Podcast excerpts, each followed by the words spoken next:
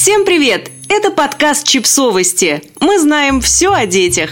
Рубрика «Личные истории». Перенесение чувств и отношений с родителями на супруга. Психотерапевт Аглая Датышидзе о том, что происходит в паре, где одного из партнеров используют в качестве родителя, о взрослении и о том, как преодолеть подобный кризис.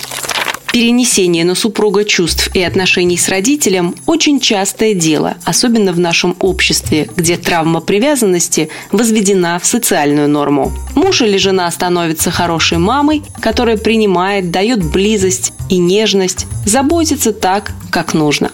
Эта хорошая мама часто дает возможность отделяться от мамы реальной. Начальный период отношений равносилен физиологическому слиянию младенца и матери до полутора лет – Люди много находятся вместе, все время ищут тактильного контакта, любят бесконечно и стараются пустить друг друга во все сферы своей жизни. Они бесконечно счастливы и ощущают, что наконец нашли половинку и вместе стали целым. И это очень радует, пока не происходит насыщение. Пока взрослый ребенок, который напитался вниманием и заботой от хорошего родителя, не начинает расти. Тогда начинается кризис отделения, своеобразный кризис полутора лет – в этот момент поддержка еще нужна, но нужно уже и много свободы. Именно тогда и могут возникнуть сложности в супружеской жизни. Один из частых симптомов – это желание быть больше отдельно, чем вместе. Также это обычное отсутствие сексуального желания, уже не хочется спать с мамой, и вина по поводу этого,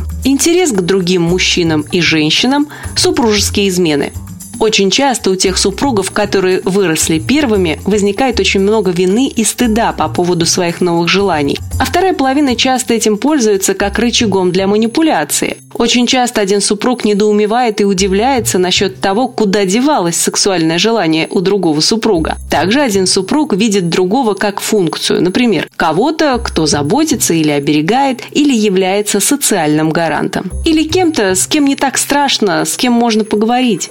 За родительской функцией часто не видно самого человека. Такие альянсы встречаются очень часто. В них есть много напряжения и сложности, и одновременно очень много ресурсов для роста.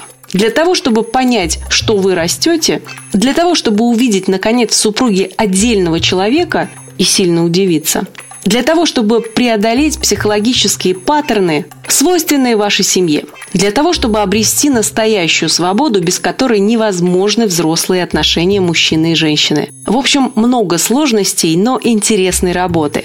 Дорогу осилит идущий. Подписывайтесь на подкаст, ставьте лайки и оставляйте комментарии. Ссылки на источники в описании к подкасту. До встречи!